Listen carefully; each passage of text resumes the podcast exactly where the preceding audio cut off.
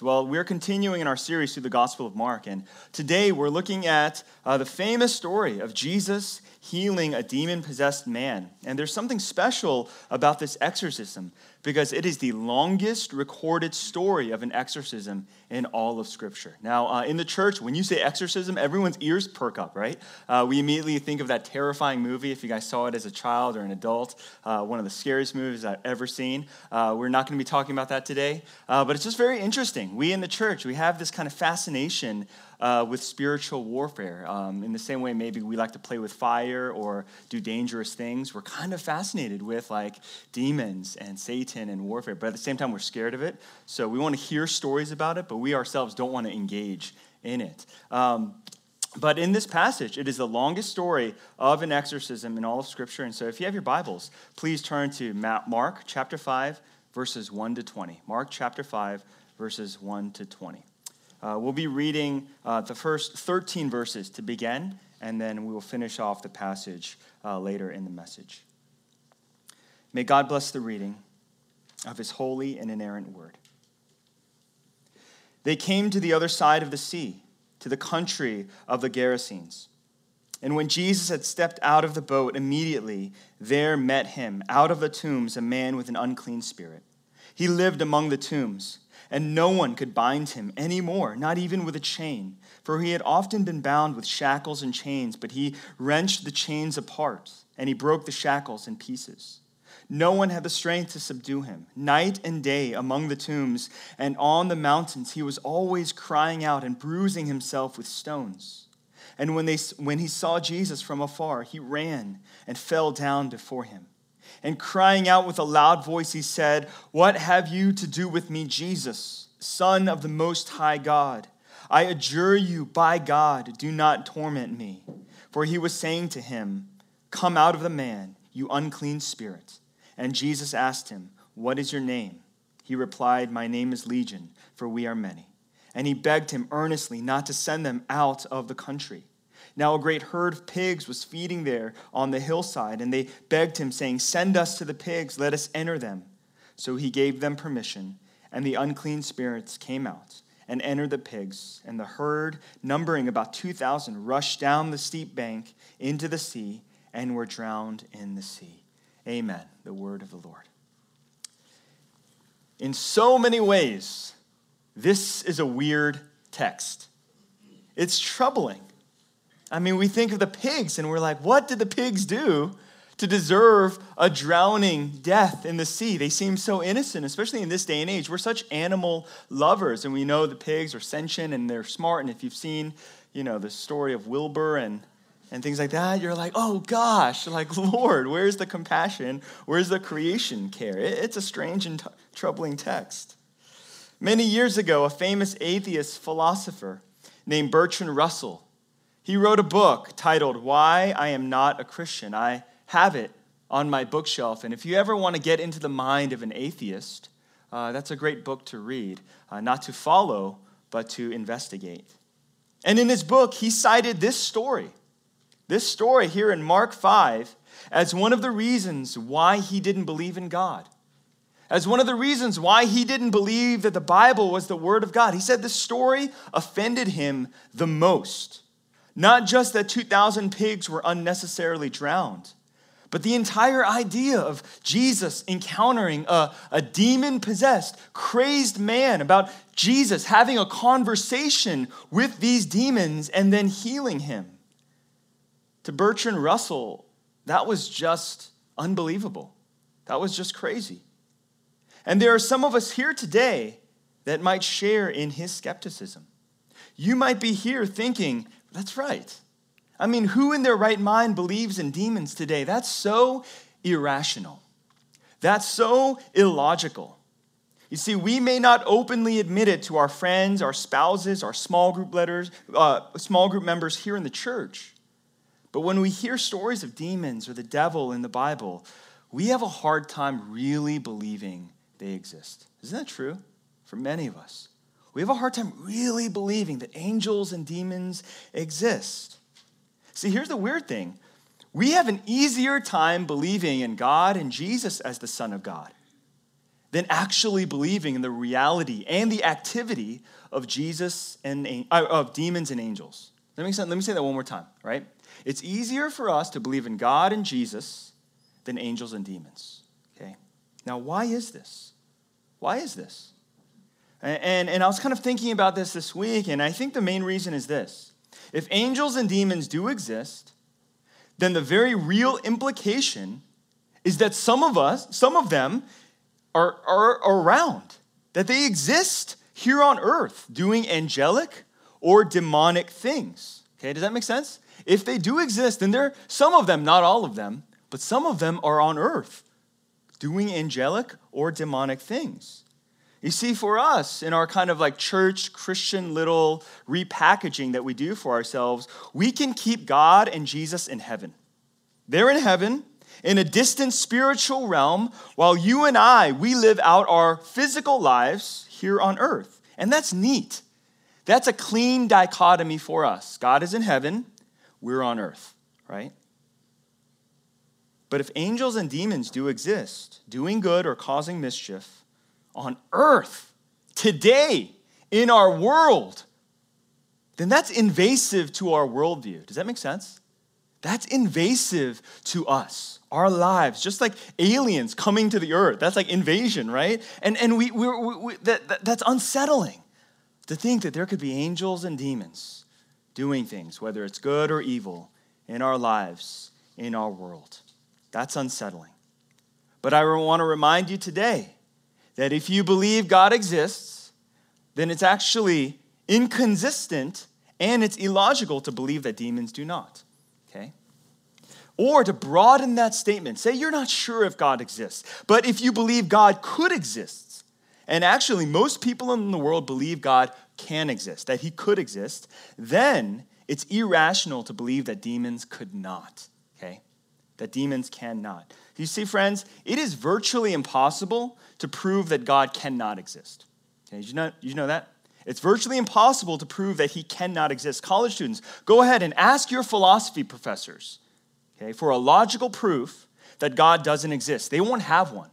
They won't have one. I was a philosophy major at USC, and I encountered a lot of atheists, but I never encountered an argument proving that God cannot exist. It's just too strong a statement. It's too absolute. So any sober minded intellectual knows that we can't make that absolute statement, that God absolutely cannot exist. An atheist will have, have reasons for their belief that God doesn't exist. In the same way, a Christian has reasons for our belief for why God does exist, but they don't have a logical proof against the existence of God. So, all of this is to say, let's not blindly reject this passage just because you and I think, oh, angels, demons, impossible. No, that's a very broad and intellectually irresponsible statement to make. If you think angels and demons are irrational, that's actually um, a bigger statement than you actually realize. They're actually quite rational. It's very quite possible.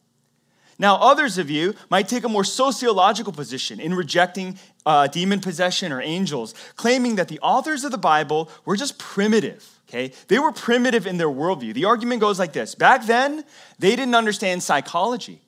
Back then, they didn't understand disease and mental illness like we do. So, what they did was every time they met someone who was schizophrenic, every time they met someone who had Tourette's syndrome or epilepsy, they just kind of chalked that off as demon possession. Does that make sense?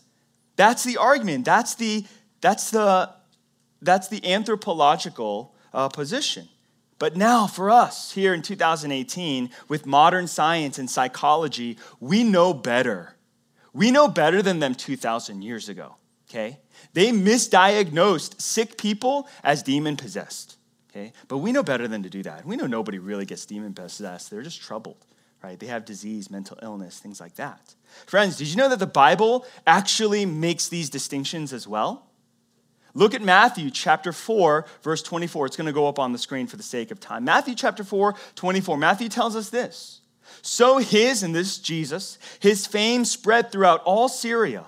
And they brought him all the sick, those afflicted with various diseases and pains, those oppressed by demons, those having seizures and paralytics, and he healed them. You see the categories, the different people who were afflicted, the different people who needed to be healed by Jesus. And that phrase, those having seizures, in the old King James, right, that wonderful classic version, they actually translate that as lunatics, right? Those were lunatics, people that were considered mentally ill. Those people who had epilepsy, those people who were schizophrenic, maybe bipolar. And our more modern translations don't use the word lunatic because that's just not a polite way to categorize people. Our use of that word has been has changed over the years. But the point is this. The Bible did categorize the sick in specific ways. They didn't just use broad strokes and say everyone's demon possessed, right? No, they understood people had disease that people had mental illness, that people were demon possessed, and they all took them to Jesus. So let's not be too quick to dismiss the Bible for being primitive and misdiagnosing the sick. In fact, you and I, we might be the ones with the incomplete worldview because we tend to overemphasize the physical. We tend to overemphasize the scientific while turning a blind eye to the spiritual. Does that make sense? 2,000 years ago, they had a more holistic view of the person. They knew there were physical diseases, they knew there were mental diseases, but they also knew there were spiritual causes. What about us? How blind are we if we are missing one third of that ability to diagnose the sick? To diagnose the sick. All of this was laid out uh, so that you and I might be more open to the truth of this narrative. That you and I might just not hear the story of demons and then dismiss it as myth or feel disconnected to it. And I want you to know now, for good reasons, it is not irrational, nor is it primitive to believe in demons. Now, today, I'm going to take a more traditional approach to delivering the message. I usually have three points uh, that, that go through uh, the sermon, and I actually heard that some people are like, man, Pastor Michael, if you don't preach three points, I can't take notes and I can't follow and I completely disconnect. All right, uh, sorry, no three points for you today, but I'm praying that God will still bless you. Um, the more traditional uh, approach to interpreting and preaching a passage was uh, the preacher would start off with interpretation, and that was called exposition. He would just unpack the truths of the passage, and then the second move was application. So, how then are we to live? And I want to kind of try that out today. We're going to begin with, with interpretation and then finish with theological implications and applications of the passage. So, this story, the demon possessed man that confronts Jesus. It's part of a trilogy of stories about Christ's power. I love trilogies, right? I love trilogies. And right now, you're probably thinking about your favorite ones. We all know Karate Kid was the, not the best. Um, but this is a trilogy of stories about Christ's power. And with each story, there is a progression of Jesus' power so that you and I, as hearers of the gospel, might understand who he truly is and trust him as Lord and Savior. So last week was, uh, was the first, the beginning of the trilogy, where we looked at Jesus calming the storm. And he showed his authority over all creation. This week, we're in kind of uh, uh, miracle number two, and we're looking at Jesus' dominion over Satan and the demons. And next week, we're going to see Jesus' power over death and disease by healing a woman who was bleeding for years and raising a young girl from the dead. Three amazing miracles, three miracles that tell us more about Jesus and hopefully leading us to faith and trust in him. Now, the first thing we need to see from the text is Jesus' confrontation with the, uh, uh, the demoniac, right? And everything about this passage tells us that Jesus is confronting sin, that Jesus is confronting the unclean. The demon possessed man is unclean and he's banished from the community. He's living by himself among the tombs. That is the definition of being ceremonial, ceremonially unclean. The pigs that we hear about, the pigs that were uh, just you know, filled with the demons and they go down to a watery grave. The pigs are a symbol of unclean food to the Jews. And the land itself, that shore that Jesus lands on, that's called the region of the Gerasenes. That area was not a Jewish territory. It was considered unclean territory where Jews and Gentiles intermingled. They cohabitated. It's part of the northern uh, part of the Sea of Galilee right? And uh, it was a very Gentile, very Greek dominated region. And so the Jews, the ones in Jerusalem, the, the holy ones, the people who are set apart as the people of God, they considered that region and all the Jews living up there, they were compromising. That was an unclean region. Three hugely unclean things. But despite this, Jesus goes. And he's pressing into the unclean. And he's unafraid of this confrontation, and he's unafraid of the social pressures that the Jewish leaders might lay upon him. Why? Because he's called to preach and proclaim the good news of the kingdom of God, and nothing will stop him. And just as Jesus gets off the boat onto the seashore, immediately a demon possessed man confronts him and he runs towards him and he cries out in a loud voice, What have you to do with me, Jesus, Son of the Most High God? I adjure you by God, do not torment me. Now, Mark, in this passage, he goes to great lengths to describe this demon possessed man. This man was cursed and he lived a wretched existence. You will rarely be able to read the description of an ordinary figure, a character in the Bible that had this lowly, this lamentable a description. He lived a banished life. He was exiled from his community. He lived among the tombs. He lived in a, in a graveyard by himself. People had tried to bind him. People had tried to treat him and care for him, tried to restrain him with chains, but he was so strong that he would break the shackles and he would wrench the chains. These demons tormented him so much, he cried out day and night and he mutilated himself with stones. Mark's description is more of a, of a wild beast, right? A wild beast that you're chaining out in the backyard because you don't want him to hurt anyone or hurt himself. It doesn't sound like and seem like Mark is describing a man, but that's what's going on here. This was a man possessed by a demon that no one could help and no one could subdue. Commentators tell us that in this trilogy of miracles, spiritual warfare is in full effect. You see, Satan doesn't want Jesus to continue to preach the gospel of the kingdom. And so last week we saw the storm. And Satan was doing everything he could to stop Jesus from spreading the good news of the kingdom of God. And so he tries to drown Jesus and his disciples in that terrifying great storm. But Jesus calms that storm. And here we see that Satan is sending his legion, his demons, to confront Jesus, to stop him from preaching, to stop him from ministering. But just as Jesus calmed the storm, he's about to calm this violent man. And it's interesting that the demon knows the name of Jesus. And he knows his power as the Son of the Most High God. It almost seems like he's worshiping him like recognizing him. It seems like a statement of adoration, but friends, that's not the case. There's spiritual warfare going on here. And by naming Jesus, the demon is trying to gain power over him. Look at the words again. After he says, Jesus, what do you want with us, Son of the Most High? He says, I adjure you by God, do not torment me. Okay? In the name of God, by the authority and power of God, do not torment me. The demons were trying to call on God to overpower the Son of God, but they know that this is a fight that they can't win, and they cry out for mercy. Jesus then asked the demon his name, and the response is Legion, for we are many.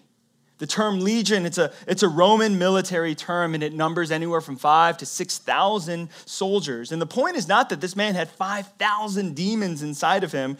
That would be a lot. Um, but the point is that there were many, that there was more than one, that this was no ordinary demon possession, that Jesus was fa- facing an army of demons on the shores of Galilee. But again, by the authority of Jesus' word, the demons are cast out of the man. Jesus says, Come out of the man, you unclean spirit. You see, in spiritual warfare, if you've ever seen the movie The Exorcist, or if you've ever read any of the other stories of, of, of spiritual warfare in the scriptures, everyone is always calling upon a, a higher power, right? Eh, you know, that, that priest in The Exorcist, the power of Christ compel you, right? Thank you. Um, uh, the, the, chills. Anyways, um, That's what's going on in spiritual warfare. They're calling on a higher power. If you guys remember the Old Testament story where Elijah is battling the Baal prophets, the Baal prophets are calling out to Baal and they're crying out to him, cutting themselves, asking for a higher power to consume that bull. Well, that doesn't happen. That bull is never consumed. What does Elijah do? Does he do it himself? By his word, by his hands, by his power? No. Elijah calls upon the God of Abraham, Isaac, and Jacob, Yahweh, the God of Israel, and God answers, and that fire comes down and consumes the bull. That was spiritual warfare, and Elijah called upon a higher power. I've never done an exorcism, but if I do, I will call upon not my ordination, not Reverend Michael, not Pastor DC or any of our leaders or the name of our church. I will call upon the name of Jesus Christ to set the captives free. But you know what Jesus does? What does Jesus do? He doesn't call upon a higher power. He says, Come out of that man, you unclean spirit. Why? Because he is the higher power, he is the Lord of all. He has authority over the living and the dead. He's greater than the, de- uh, than the demons. He's mightier than Satan. So Jesus doesn't call upon a higher power. He is the higher power. And that is so powerful. That is so poignant for us to see in the text. Just as this is no ordinary, ordinary demon possessed man, Jesus is no ordinary religious worker. He's no ordinary spiritual figure. He is the Son of God, the Most High. Then we have an unusual twist in the story. The demons beg Jesus, don't send us out of the country, but rather let us go into the herd of pigs nearby. And Jesus grants them their request and the entire herd of 2,000 pigs go rushing down a steep bank, drowning in the sea. And at this point, there's a deep moral dilemma. Deep moral dilemma. Now, for us, we do think poor little pigs, but uh, the, the New Testament writers and the people in that context, they actually weren't thinking that way. They weren't thinking poor pigs, they weren't as sentimental, right? Uh, they thought, actually, when they saw 2,000 pigs rushing down the bank into the Sea of Galilee, you know what they thought? They thought, look at all that money, right? Look at all of that money going right down the drain, literally. And so, this is the dilemma that Mark raises towards the owners of the pigs. Whoever owned that great herd, they just lost a huge sum of money. They lost a huge uh, piece of their property. And how could Jesus do that? How could Jesus allow that to happen? Why would Jesus allow this miracle to happen and come at such a high cost to a third party? Here's the point. In the eyes of Jesus, the rescue and restoration of one person, this man who was possessed by a legion of demons, is more important than vast capital assets. Okay, let me say that again. In the eyes of Jesus, the rescue and restoration of one person, it's more important than vast capital assets whether it's pigs, land, riches, the value of redeeming one human soul is worth far, far more. And that's true of this demon possessed man and brothers and sisters. That's true of you. I know there's so many of us that struggle with, with identity and self worth. In this passage today, Jesus is telling, No, you are so valuable to me. You are precious to me. More than the thousands of pigs and cattle and whatever this world may say is a vast sum of money, whatever this world may say is, is capital and precious. Jesus says, You are far more. But the people don't get this. They don't get this. The man is miraculously healed, and Mark tells us what happens next. And so I promised we'd finish the passage. Let's do that. Let's go back to verse 14. Verse 14 in our passage. The herdsmen who they just saw their pigs just lose their minds and start running down the bankment into the ocean, into the sea, they fled. And they told it in the city and in the country, and people came to see what it was that had happened. And they, and they came to Jesus and saw the demon possessed man, the one who had the legion, sitting there, clothed in his right mind, and they were afraid. And those who had seen it described it to them what had happened to the demon possessed man and to the pigs. And they began to beg Jesus to depart from their region. As he was getting into the boat, the man who had been possessed with demons begged him that he might be with him. And he did not permit him, but said to him, Go home to your friends and tell them how much the Lord has done for you and how he has had mercy on you.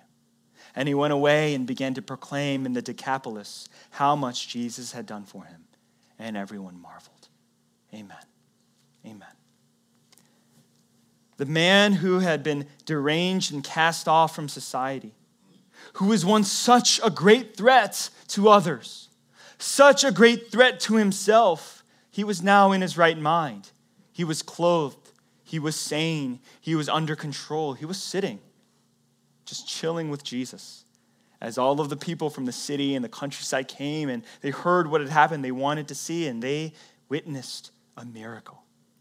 But just as the disciples were afraid of Jesus after he calmed the storm, the people here are afraid as well. Why? Because they heard about what had happened to the demons and the pigs.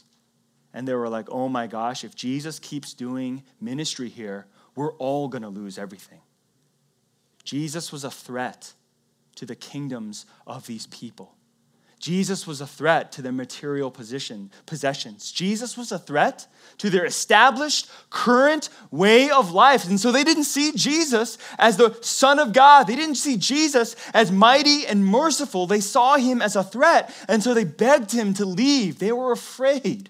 And they said, Jesus, please leave. When Jesus cast the demons into the herd, or allowed the demons to go into the herd of pigs, you see, Jesus knew he was putting the people to the test, and it was a test that they failed. The test was this What is more important to you? Your pigs, your livelihood, your career, your finances, or fellowship with me? What is more important? Knowing me, experiencing my healing power, receiving from me life everlasting, or do you want to hold on to your pigs? Which was more important? And they chose their pigs. They chose life without Jesus. They failed that test. They begged him to leave. Just think about that. Jesus comes into your community, he does a miracle, and rather than welcome him and greet him and be amazed at him, you're like, please leave. They begged him. But they healed man finally. He did some begging of his own. And this is such a beautiful contrast. They beg him to leave, and Jesus says, okay. Jesus says, okay, you want me to leave? I will leave. He gets into his boat, and this healed man follows after Jesus, and he begs him. He says, please let me follow you. He begged Jesus to remain with him, his healer and his redeemer. And this pleading and this longing to be with Jesus is a great sign that this man wasn't just miraculously healed but that he had received the gift of salvation. He understood who Jesus was. And he wanted to be a follower of Jesus. Not just receive the benefits of Jesus, but he wanted to follow Jesus. And so he begs him, please let me follow you. Let me be with you. But Jesus says no. He says no because he has a greater plan. He has a greater purpose for this man who has been healed. And he commands, he says, Go to your friends and tell them how much the Lord has done for you and how he has had mercy on you. This man obeys. He tells everyone throughout the Decapolis, this 10 Greek or 10 Roman cities in that region. He tells everyone in the Decapolis about the mercy and the might of Jesus, and everyone marvels. That's the theological inter- interpretation. Let's go to our application. What do we do with this? How do we live this out? Do we kind of go for like demon possessed people and say, let's, let's, let's kind of like follow this pattern and do some healing? Well, see, brothers and sisters, the demons had it right. They knew who Jesus was, they knew what his mission was. They knew that Jesus was the Son of God who came to destroy the works of the devil. So when they were afraid of Jesus, they were afraid of Jesus destroying them and their works. They were right to fear him. Jesus came as the true light, breaking into the darkness of the world. This is why they were afraid. They knew he came to destroy their works. What they didn't know was how he would do it. They didn't know how he would do it, but we do. we've heard the gospel story. You see, everyone expected Jesus to save with this display of earthly power, this demonstration of his earthly power and his earthly might and his earthly authority, and that, that, that by his word and by some supernatural act, all, all of the enemies of Israel would be cast out. All of the demons, all of the effects of sin would be immediately taken away, and they wanted to see that. But that's not how Jesus destroys the work of Satan. That's not how Jesus ultimately defeats these demons and deals with the problem of evil, deals with the consequence of sin. Brothers and sisters, think of that demon possessed man again. Before he met Jesus, he was bloodied, probably almost naked by himself in the tombs, exiled and condemned. He was unclean. But once Jesus healed him, he was clothed sane. He was sitting there in health. Again, he was accepted into the communities. If you keep reading through the Gospel of Mark, you're going to see Jesus and this man exchange places. Jesus and this man exchange places. When Jesus is hanging on that cross, he is stripped down and he is naked. When Jesus is going to the cross, he is beaten and he is bloodied when Jesus is going to the cross, he is cast out and he is scorned, scorned by his disciples, scorned by the very people he came to save. They said, We want Barabbas, not Jesus. Crucify him and crucify him. And Jesus dies on that cross. And at the end of Mark, he goes to the tomb. He is going to the tomb. Brothers and sisters, Jesus and this possessed man, they trade places and by his wounds he is healed. And the same is for us. The same is for us. How do you and I truly experience the power and the mercy of Jesus? It's through his life, death, and resurrection. It's because Jesus takes your place. Jesus dies the death that you deserve. Brothers and sisters, Jesus came to destroy the works of the devil by his death on the cross. This is the wonder of the gospel. The power and might of Jesus to destroy sin is displayed through his sacrifice and his weakness. See, that's why the gospel is this great paradox. You see the power of Jesus through his weakness on the cross. And because he takes our place, because he dies for you on that cross, this is how Jesus destroys evil. This is how Jesus destroys the evil and sin in you without destroying you. When we understand this, when we understand that Jesus has spared us, that Jesus has saved us, when we understand the extent and the depth of his love for us, you know what it makes us do? It makes us want to follow him. That's what this demon possessed man, that's what this healed man does. He begs Jesus to follow him. Brothers and sisters, where is your begging? Do you see Jesus? And following him as the greatest privilege you could ever have in your entire life? Do you see discipleship to Jesus as the greatest treasure and gift God could ever give you? Or is that language, is that invitation dull and boring and uninspired? Brothers and sisters, if you truly saw Jesus, if you truly understood him, if you tasted of his goodness and his love and grace, you and I would be begging, begging for more of him, begging to be in his presence, begging to follow him, begging to know him more and deeper. And when we cast ourselves before him, Jesus does not deny. He does not deny.